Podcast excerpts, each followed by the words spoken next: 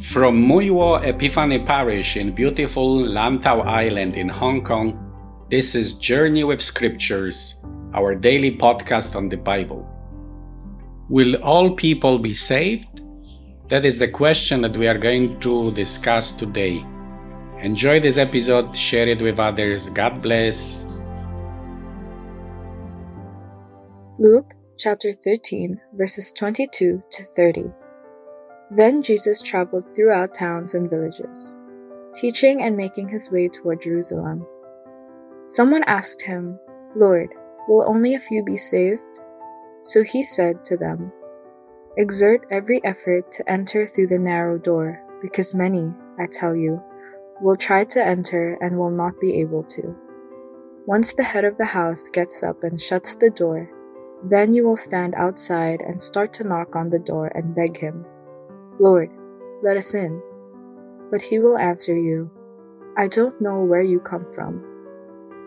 Then you will begin to say, We ate and drank in your presence, and you taught in our streets. But he will reply, I don't know where you come from. Go away from me, all you evildoers.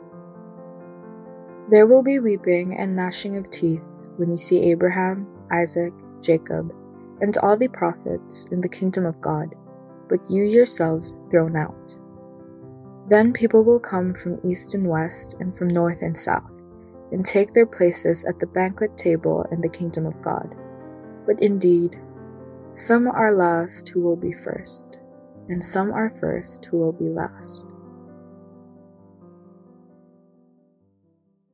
I still remember reading with my students Romans 9 to 11 and discussing Paul's strong belief that in the final analysis, all the Jews are going to be saved.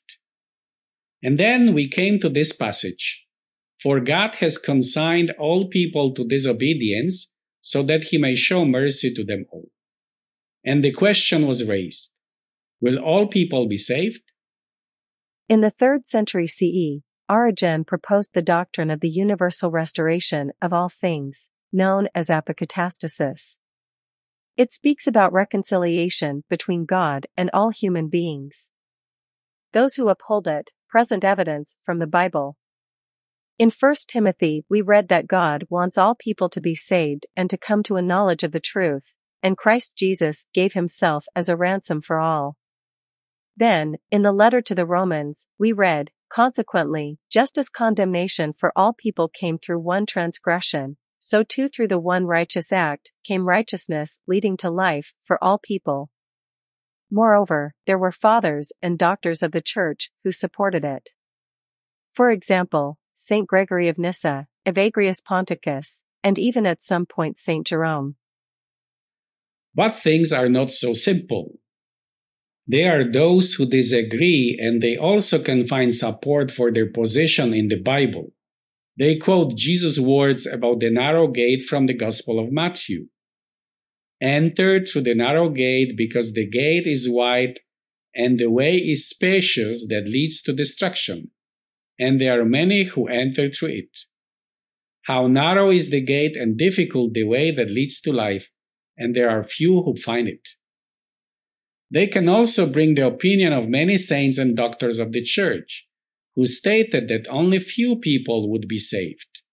Such opinion was expressed by Saint Augustine, Saint Gregory the Great, Pope, Saint Thomas Aquinas, and also Saint John Vianney, to name some of them. The question, Lord, will only a few people be saved, is phrased in such a way that it seems to indicate the answer that indeed only a few will be saved. But, Jesus does not answer it and neither does the church.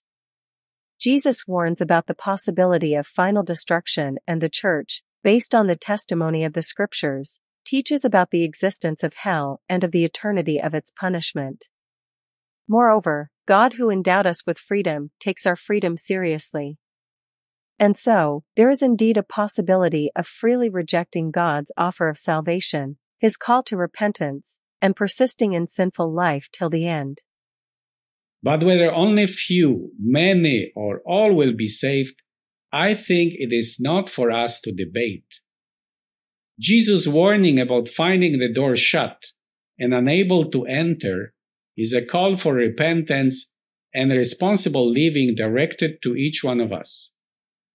The others we bring in our prayers into the hands of the merciful God, pleading for His mercy, believing that He is not wishing that any should perish, but that all should reach repentance.